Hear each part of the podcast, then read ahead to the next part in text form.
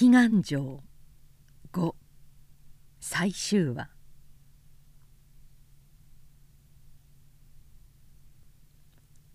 俺だって10日はかかったよ。自動車の中でルパンの言ったこの言葉をボートルレは聞き漏らさなかった。ルパンが10日かかったのならボートルレにもきっと10日でできないことはない。いかにルパンだって自分とそんなに違うわけがない。もともとこの事件の起こりはあの紙切れをルパンが落としたからではないか。ルパンだってそんな大きな過ちをしているのだもの。ボートルレはベリンヌ男爵邸で読んだだけの本と覚えている暗号とを頼りに一生懸命考え始めた。毎日部屋に閉じこもってそれより他のことは考えなかった。きっと10日で考えてみせよう。しかし10日も過ぎ11日12日も過ぎてしまった。が13日目に少年の頭にさっとある考えが浮かんだ。きっとこれはルパンも考えついたことに違いない。それはエイニュイユ・クリューズの秘密がフランス国家に代々伝わった秘密である以上。何かこの秘密をめぐって一筋のつながった事件が歴史に現れてはないだろうか。少年は一生懸命歴史を調べ始めた。しかし歴史はいろいろでなかなかそれを調べて一筋のつながりを探し出すことは難しい仕事であった。しかしボートルレが熱心に調べたところいろいろの事件の中に一つのつながりがあることを見いだした。それは全ての事件がルーアンドイエップルワーブル。この3つの都会に何かのつながりがあることである。大昔エイニューユの秘密を知っていた人々はみんなこの3つの都のうちのどれかの王であったりまたはそこで殺されたりそこで戦争をしたりしているのである。そしてルイ14世の時あの本を火の中から盗み出して秘密を知り宝物を盗み出していた大尉がポケットに立派なダイヤモンドを入れたまま道の真ん中に死体となって現れたその場所もまたルーアンからドイエップからルアーブルからこの3つの都会からパリへ行く道なのである。ルーアンドイエップルアーブルは三角形を成している。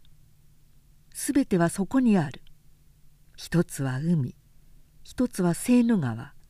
一つはルーアンからドイエップへ通じている。一つの大きな谷。その時また少年の頭に一つの光が流れた。それはこの三角形の場所こそ巨人ルパンがいつも活動する場所だということである。この10年ばかりの間世間の人たちを驚かせながら活動した場所はいつもここであった。しかも今度の事件はジェーブル伯爵のあの総員のある場所はやはりルワーブルからドイエップへ通う道にある。きっとルパンは10年ばかり前にエイニューユの秘密を探り出してその宝物の隠してある場所を知ったに違いない。ルパンの力はそれだからこそ大きかったのに違いなかった。少年は意気揚々とパリを出発した。少年は三角形の中のすべてを片っ端から調べ始めた。少年はある朝村の小さな飯屋で馬方のような男がじろじろと自分を見ているのに気がついた。ボートルレは変なやつだと思ってその飯屋を出ようとするとその馬方が声をかけた「ボートルレさんでしょう。変装していても分かりますよ」という。どうやらその男も変装しているらしい「あなたはどなたです?」「分かりませんかね？私はショルムスです」ああ英国の名探偵ショルムス。ここで会うということはなんという珍しいことであろう。しかしショルムスは少年よりも先に秘密を握ったのではないだろうか。探偵は少年のその顔色を見て「いや心配なさらんでもいい。私のは永乳油の秘密のことではない。私のはルパンの乳母のビクトワールのいる場所が分かったのでそこでルパンを捕まえようというつもりなんです。なお探偵は言った。私とルパンとが顔を突き合わせる日にはその時こそどちらかに悲劇が起こらないでは済まないでしょう。探偵はルパンに深い恨みを持っている。ルパンとの戦いにショルムスは死ぬ覚悟を持っているのだ。二人は別れた。ある日少年は景色のいい海岸を歩いていた。少年はゴツゴツした岩の上を通ったり谷を通ったりして岬の方へ進んだ。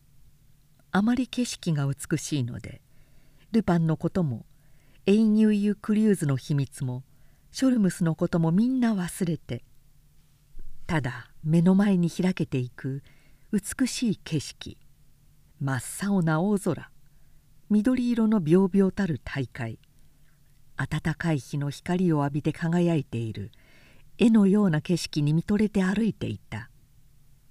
間もなく行く手に一個の城のような建物を見た。それは大岩の岬の上に建ててある。少年はその大岩の上にやっと登りついた。その城の門には「フレオッセ」と書いてあった。別に城の中に入ってみようともせず小さな洞穴を見つけてそこに休んだ。少年はくたびれが出てうとうとと眠った。しばらくして洞穴を吹いてくる風に目を覚ました。少年はまだすっかり頭がはっきりしないらしく座ったままぼんやりしていたがやがて起き上がろうとした。その時少年ははっとしてじっと前の方の一つところを見つめ始めた。体中が震えて大粒な汗がにじみ出てくる。少年は夢ではないかと思った。そして急に膝をついた。その床の岩の上に一尺ばかりの大きさに浮き彫りになっている。二つの文字が現れている。それこそ D と F D と F 例の暗号の紙切れに現れている。D と F 忘れもしない。第4行目にある D と F ではないか。少年はまた険しい道を降りていった。その時一人の羊飼いがたくさんの羊を連れて帰っていく姿を見てその方にかけていった「ねえ君あのほらあそこに見えるホラー穴ね。あれは何という名前ですか?」少年は唇が震えてはっきりと言えないほどであった。羊飼いはちょっとびっくりしたが「あああのホラー穴はこのエトルタの者はみんなドモアゼルムロと呼んでるだ」少年は飛び上がってしまった「ドモアゼルムロ。ドモアゼル」ああ紙切れの暗号の中から見つけた言葉はこれであったのか。少年はまた岩の上に登っていった。少年は突然地に腹ばってしまった。ルパンの部下が見つけでもしたら少年の体は無事ではいないだろう。少年は腹ばいながら岬の端へ出て下を覗き込んだ。少年のすぐ目の下に底の知れない青みの真っ只中から空中に突っ立っている一つの大きな大きな岩がある。高さが40軒以上もあり巨大な針のように上の方へ行き次第にだんだん細くなっている有様はちょうど大怪物の牙のようである。ああ針の形をした祈願城はついに発見された。太陽がちょうど海に沈もうとしている。ボートルレは喜びのために死にそうな気がした。見よ見よ永乳湯の頂の方から一筋の煙が漏れている。人が住んでいるのだ。その白糸のような一筋の煙は渦を巻きながら夕映えの空に静かに登っていく。この祈願城こそフランス国家のすべての宝物の蔵でありまた唯一の隠れ場所である。ルパンはこの宝物と隠れ場所を知っていたからこそいかなる仕業もやり遂げたのである。この永牛湯の岩の中は空になっているに違いない。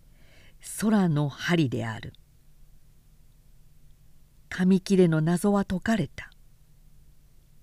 1行目はエトルタの下手。2行目はドモアゼル室。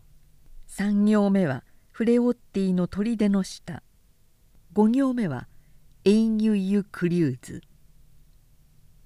しかし4行目は他の行と違っている。この行がきっと入り口を教えてあるものに違いない。DDF19F プラス44357 4行目はこうなっている。少年はホラー穴へ出かけていろいろと方法をやってみた。少年は考えついてホラー穴の D と F の字に両足をまたがってみた。暗号文字の D と F の上に線が引いてあるのはこれに違いない。少年はそれから19という長さだけの紐を作ってそれをドモアゼル室の壁に貼りながら歩いていった。すると紐の終わりのところの壁に。あったあった。浮き彫りにした十字があった。19F プラスの暗号の文字はこれで分かった。少年は震える手でその十字を握りハンドルを回すように回してみた。レンガが少し持ち上がった。閉め。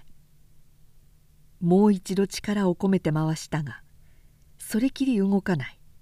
今度は上から力いっぱい押してみた。と突然ガタンと音がして見る間に右手の壁がぐらりと回って魔の口を開いたように大きな入り口が開けた。少年はふらふらと気が遠くなるようだった。少年はよろめきながら外へ出た。少年は警察へこれまでのことを手紙で知らせてやり誰かに来てくれるように頼んだ。その返事を待つ間少年はドモアゼル室で二夜を過ごした。それは実に恐ろしかった。今にも誰か来て自分を刺し殺すんではないだろうかと。初めの夜は何事もなかった。次の夜のことである。少年はじっ身を固くした。例のレンガの扉が音もなく開いてその闇の中から黒い影が現れた。少年は数えた。3人4人5人。5人の男はそれぞれ大きな荷物を抱えていた。彼らはルアーブルの方へ行く道を進んでいった。間もなく向こうで自動車に乗ったらしく音がしてそれが遠ざかっていく。少年はホラー穴を出てこれを見届けたが引き返そうとしてはっとして木陰に隠れた。またも5人の男が荷物を持って出てきた。そしてやはり自動車で走り去った。少年は恐ろしくなったのでその夜は宿へ帰った翌朝ガニマール探偵がやってきた。少年は大喜びで探偵を迎えた。ガニマールは少年のこれまでの働きを褒めた。2人はルパンを捕まえることを相談した。ガニマールは祈願城の中へ突撃してもしルパンがその中にいなかったらいつか来た時を見張っていて捕まえようと言った「もしいたら海からボートに乗って逃げるでしょう」とボートルレは言った「こっちだって12艘の漁船を雇ってそれに一人ずつ部下を乗り込ませておいて捕まえるさ」ルパンのことだからその漁船の間だってついと逃げてしまうかもしれません。その時は大砲で沈めてしまうばかりだ。大砲を用意するんですか？そう。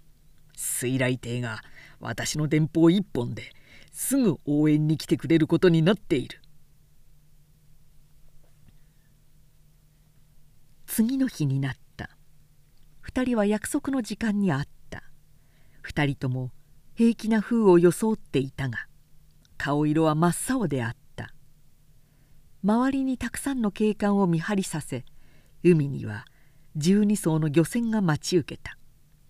ガニマールとボートルレは10人ばかりの部下を引き連れてどやどやとホラ穴に入った。ボートルレは例の十字を押した。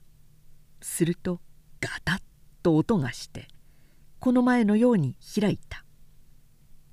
懐中電灯で照らしてみると中に階段が現れた。ボートルレがその階段を降りながら数えると45段あった「畜生!」と先へ進んでいったガニマールが叫んで立ち止まった。一枚の頑丈な扉があって先へ行かれない。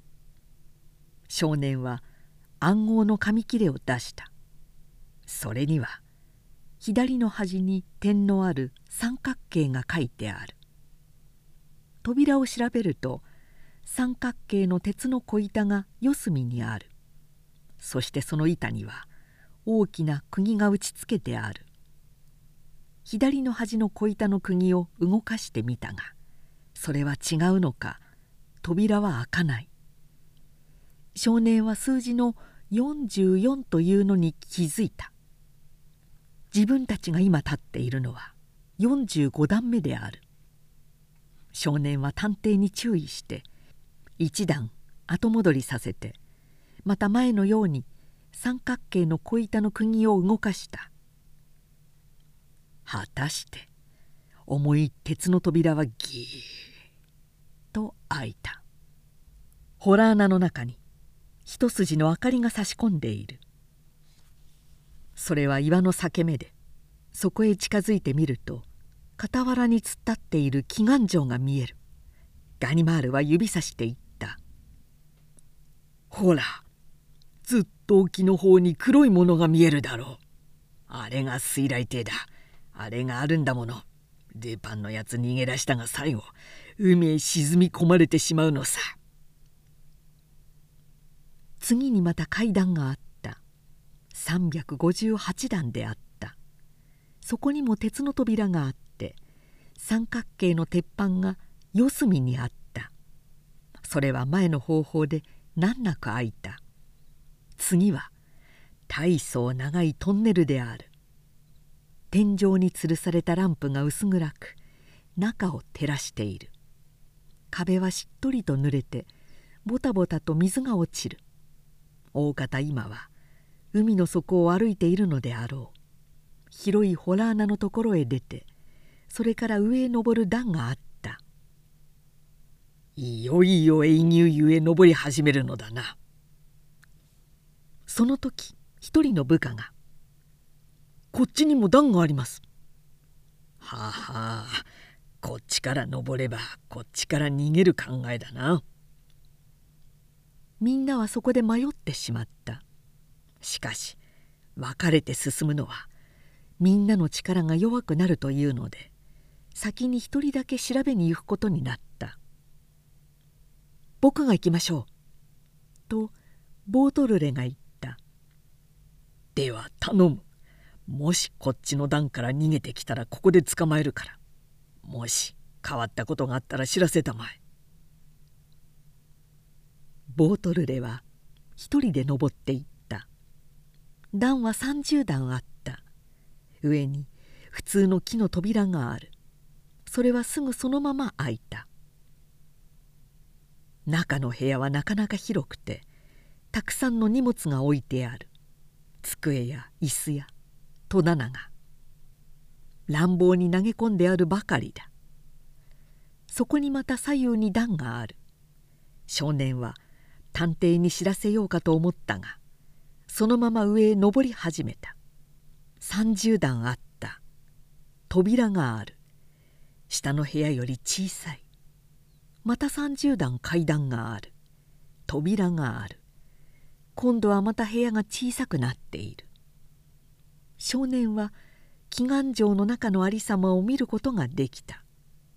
祈願城は先へ行くほど尖っているから部屋がだんだん小さくなるのだ。4番目の部屋はもう電灯もついていない。穴から見ると目の下10メートルばかりのところに青い海が見える。少年は初めてガニ回る探偵たちと遠ざかったことに気づいて心細くなった。もう今度でよそうと思ってまた次の階段を上った。そして恐る恐る扉を開けた。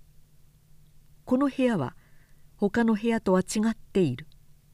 壁には肘掛けの切れがあり床には絨毯が敷いてある。立派な食器を入れた。2つの大きな戸棚が置かれ外へ突き出た岩の裂け目にはガラスをはめて小さい窓ができている。部屋の真ん中に美しい食卓があってレースのテーブル掛けがかけてありその上には果物皿や菓子皿やお酒の瓶や目も覚めるような美しい森花などが置いてある。そしてそこには3人分の皿が置いてある。少年が近づいてみるとその座る場所に名前を書いた札が置いてある。初めのを読むとアルセーヌ・ルパン。それと向き合ってアルセーヌ・ルパン夫人。3人目のを見ると少年はあっと驚いて飛び上がった。驚いたのも無理はない。その名はイジドール・ボートルレ君。その時さっとカーテンが開かれた「いやこんにちはボートルレ君。大変遅いじゃないか。お昼に一緒にご飯を食べようと思って待っていたんだよ。おや君はなぜ僕ばかり見ているんだ？ルパンとの戦いの間にはもう幾度となく驚かされているのでいよいよ最後にはどんなことが起こるかと覚悟はしていたもののこれはまた意外にも意外あまりにも思いがけないことである。少年の目の前に現れた人その人は他ならぬバルメラ男爵ではないか。バルメラ男爵？かの。クリューズ県の永入友情の持ち主であった。バルメラ男爵。少年が父を救い出すために力を貸してもらったバルメラ男爵。その城へルパンを捕らえに警察の者を案内したバルメラ男爵。あなたがあなたが？じゃああなたなんですか？とボートルレはおろおろ声。そうさ。今度こそ本物のアルセーヌ・ルパン。どうぞよく見てくれたまえ。ではあの令状は？そうそう確かにそうだ。とルパンはまたカーテンを開けて合図をした。すると出てきた夫人はアルセーヌ・ルパン夫人。あレイモンド城。少年は口も聞けない。いやルパン夫人だよ。バルメラ夫人でもよろしいがね。立派に結婚式を挙げた我が輩の妻だ。それもボートルレ君君のおかげだよ。とルパンは少年の前に手を差し出した。少年はこの時不思議に何の腹立ちも起こらなかった。少年はルパンの偉さに感心してしまった。二人は親しげに手をつなぎ合った。球児が食事の支度ができたと言ってきた。三人は食事をし始めた。少年がレイモンド城を見ると彼女はすっかりルパンを信じ頼っている。しかし何事か心配しているようだ。下にガニマールが来ているのも知らぬげにといろいろ話していたルパンはふと彼女の心配げな顔を見て話を途中で切った「ねえ下に何か音がしますわね。聞こえるでしょう?」何？何でもないよ。波の音だよ。いいえ違いますわ。あの音は違っても構わないよ。とルパンは笑った。そして球児に向かって「おいお客様のいらした後の扉はちゃんと閉めておいたろうね」「はい。ちゃんと勘抜きまでかけておきました」ルパンは立ち上がった。そして何事か夫人に耳打ちして球児と一緒にあのカーテンの陰から夫人を出て行かせた。下の方の音は次第に大きくなってくる。ボートルレは心の中で「ガニマールがとうとう待ちきれずに登ってきたな」と思った。ルパンは平気に落ち着き払って下の騒ぎなど聞こえないかのように語り続けた。我が輩がこの城を発見した時はそりゃ荒れ果ててとてもひどかったのだよ。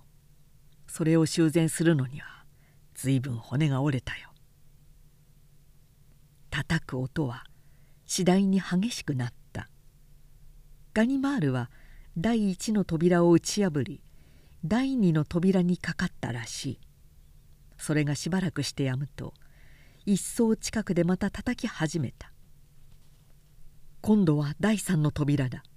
もはやあと二つしか残っていない。実にやかましい。とルパンが叫んだ。さあ上に登ろうじゃないか。永遠悠々城の見物も面白いよ。二人は上へ登った。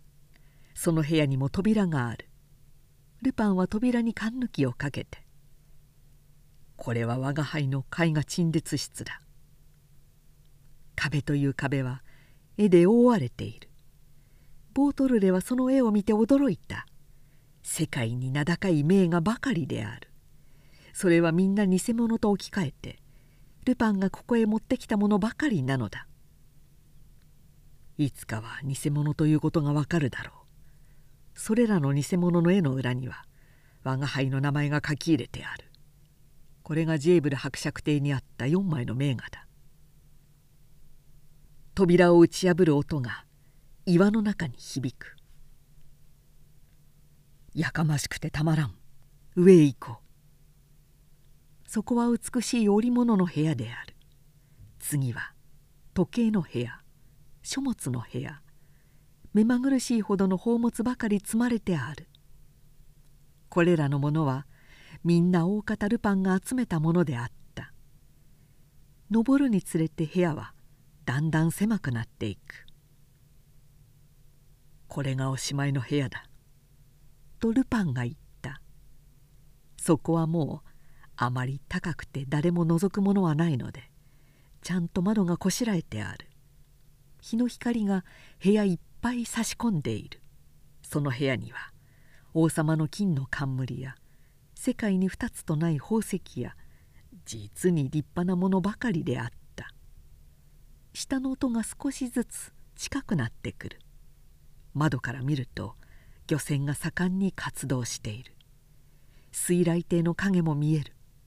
少年は口を開いて「それでは仏王に伝わった宝物は?」「ああ君はそれが知りたいんだね」と言って足を上げて床をドンと蹴る。すると床の一部が跳ね返った。それを引き上げると穴がある。中は空だ。またドンと蹴る。穴がある。空だ。そして3番目もまた空であったルパンは嘲笑うように「なってやしない。元はこの穴は空じゃなかったんだ。ルイ14世とルイ15世の時とうとうこの宝物を使っちゃったんだよ。しかし第6番目は空じゃない。これはまだ誰も手をつけてない。見たまえボートルレ君。と言いながらルパンは身をかがめて蓋を持ち上げた。穴の中に金庫がある。その金庫をルパンは鍵で開けた。見ると目もくらむかと思う宝石青い玉赤い玉緑色の玉金色の玉。見たまえこの宝石を。みんな女王たちの持ち物であったものだ。しかしボードルレ君我がアルセーヌ・ルパンは決してこの宝石に手をつけなかった。これはフランス王家の宝物だ。これは国宝だ。我が輩は決してこれを自分のものにはしなかった。開花ではガニマールが急ぎに急いでいる。叩く音が近くに聞こえるのから考えるともうすぐ下に迫っている。我が輩はこの景色のいい住処を捨てていくのは残念だ。我が輩はこの永遠入湯の頂から全世界をつかんでいた。ほらね。その金の冠を持ち上げてみたまえ。電話が2つあるだろう。一つはパリへ。一つはロンドンへ通じている。ロンドンからアメリカでもアジアでもオーストリーでも思いのままに話ができる。これらすべての国には我が輩の事務所がある。我が輩は実に魔法の国の王であった。すぐ下の扉が破られてガニマールとその部下が探し回っている音がする。ルパンは続ける。だが我が輩はレイモンド城と結婚してから全て今までの生活は捨てようと決心した。君がいつかドモアゼルムロで見た通り部下はそれぞれ宝物を分けて逃がしてやった。ガニマールが階段を駆け上がってドンと扉を打ち始めた。今は一番おしまいの扉である。やかましい。まだ我が輩の話は済まない。扉を叩く音はますます激しくなった。ルパンはどこへ逃げるつもりだろう。レイモンド城はどこへ行ったろう。ルパンはもはや盗みをしない。正直な人間となって静かに日を暮らす考えなのだ。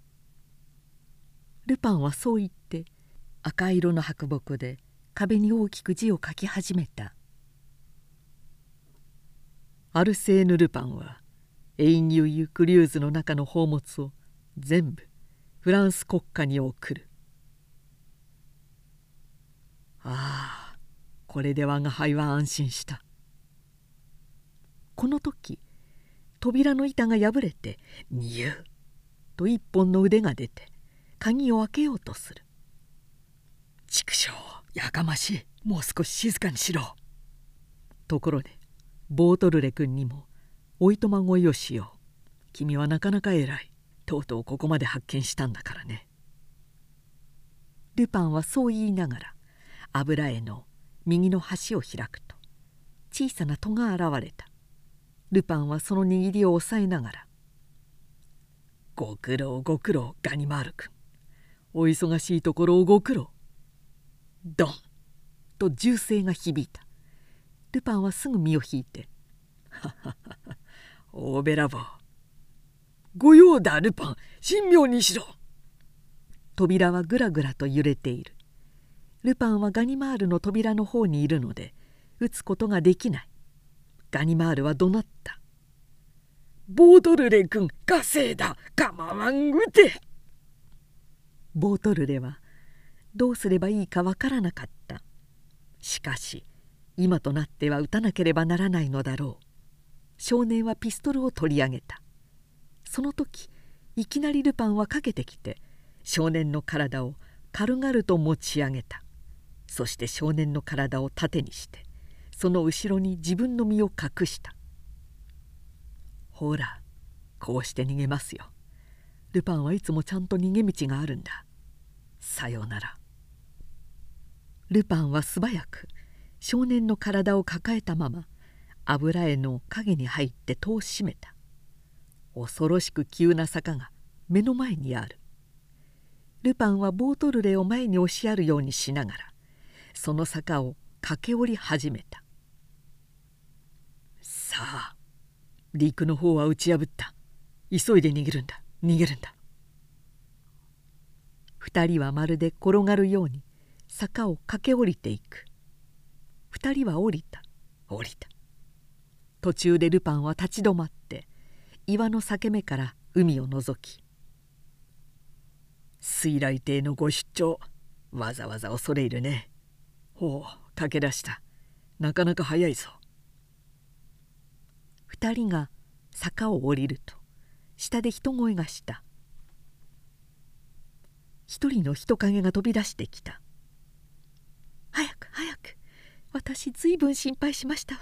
何していらしたの?」「大丈夫だよ。船は用意したかい?」「はい用意してあります」と部下が答えた「じゃあ出発だ」そこへ間もなく船の来る音がした。ボートルレがよく闇を透かしてみるとそこはちょうど船着き場のようになっている。3人は乗り込んだ「よし出発だ」とルパンは部下へ合図した。船はすっかり蓋が閉じられた。それは海の底を走る先行艇である。艇は海の底を滑るように走る。海藻がゆらゆらと動く。長い黒い影がさっと通った。あれは水雷艇だ。大砲の音が聞こえるぜ。船は矢のように走る。大方の魚は驚いて逃げてしまうが中にはそばへ寄ってきてガラスのところからぎょろりとした目玉で覗くやつもある。こいつは面白い。まるで海底見物だ。艇はもう大丈夫だと思って上へ登り始めた。そしてドイエップから少し離れた一つの小さな湾へ来てから静かに浮かび上がった「ルパン湾」とルパンが叫んだ。ルパンは少年とレイモンドを助けながら上陸させ部下には遠遊遊城へ様子を見にやった。ルパンは言った「ボートルレ君我が輩はここで農園を開いて妻と母と共にバルメラになりすまして平和な生活を送ろうと思うのです。紳士強盗はもはや死んだ。紳士百姓として生きるんだ。ルパンには始終付き添っているビクトワールという乳母があった。ルパンはその乳母をいつも母と呼んでいたのであった。一人の男が向こうから来て丁寧にお辞儀をしながら怪しい英国人がこの町をうろついていたと告げた。ショルムスじゃないかな。もしそうだとすると少し危ないぞ。先生まだ怒っている最中だから。少し歩いていくと向こうに建物が見え始めた。ルパンがこれから平和な生活を送ろうとする家であろうその時一人の女が息を切ってかけてくる「あら何か起こったのよ」とレイモンドが叫んだ「何か起こったのか?」男が今朝の英国の男が来てあなたのお母様をその時「あれ?」という声がしたレイモンドは苦しげに声を絞って「ああお母様よ」ルパンはふとレイモンドに飛びかかるようにして引き立てながら「おいで逃げよう。お前真っ先に」がルパンはすぐ立ち止まった「いやそうはできぬ。ちょっと待ってくれ。母がかわいそうだ。レイモンドここにいてくれ。ボードルレ君後を頼む」一人の男が先頭でその後に二人の男が老婦人を引いてくる。老婦人は救いを求めている。その先頭の男はショルムスであった。老婦人はもう髪の毛は真っ白であった。顔色が真っ青である。4人は近づいてくる。その時つかつかと現れたルパンはぴたりとその行く手に立ちふさがった。怪人と巨人。それはものすごいありさまである。2人は目と目で睨み合った。どちらも動かない。ルパンは恐ろしいほど落ち着いて口を切る。その婦人を離せ。ならん。そのまま2人はまたしばらく睨み合っている。レイモンドはそれを見て気が狂いそうに心配する。その腕をボートルレはしっかりと押さえている。しばらくしてまたルパンが繰り返した「その婦人を離せ」「ならん」もう仕方がない。ルパンはポケットに手を入れてピストルをつかんだ。その時早くショルムスもまたピストルをルパンの目の前に突きつけた。その時ふとショルムスはそばに立っているレイモンドの姿を見てハッとした。この油断を見たルパンは手を挙げたと思うとぶっ放した「しまった!」と叫んだ。ショルムスは腕を打たれてどっと倒れながら部下に向かって叫んだ「撃て撃てあいつらを撃ち殺せ!」ルパンはその時早くも2人に向かってピストルを撃った。1人は胸を1人は顎を砕かれて倒れた「さあショルムス貴様と俺との戦いだ」と言い切らぬうちにパッと身をかがめた「うっ畜生!」ショルムスが左手にピストルを握って撃ったのだ。ドンと一発「あっ」という声。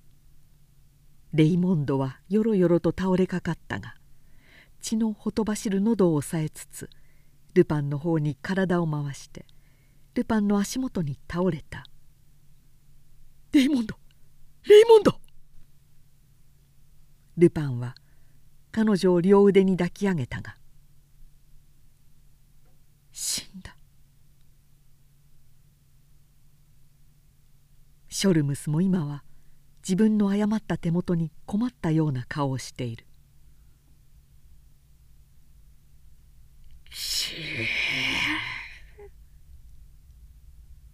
ルパンはショルムスに飛びついて喉を締め上げた。ショルムスは苦しさに身をもがくばかり「そんな手荒なこと」と老婦人はうろうろする。ボートルレも驚いて走り寄る。この時ルパンは相手から手を離しその傍らに突っ伏して息も絶え絶えに声を飲んで男泣きに泣いた。とうとう悲劇は来た。巨人ルパンが全てを捨てて平和に日を送ろうという望みは破られてしまった。間もなくルパンは起き上がり死んだレイモンドを軽々と背に負うた「行こう。ビクトワール」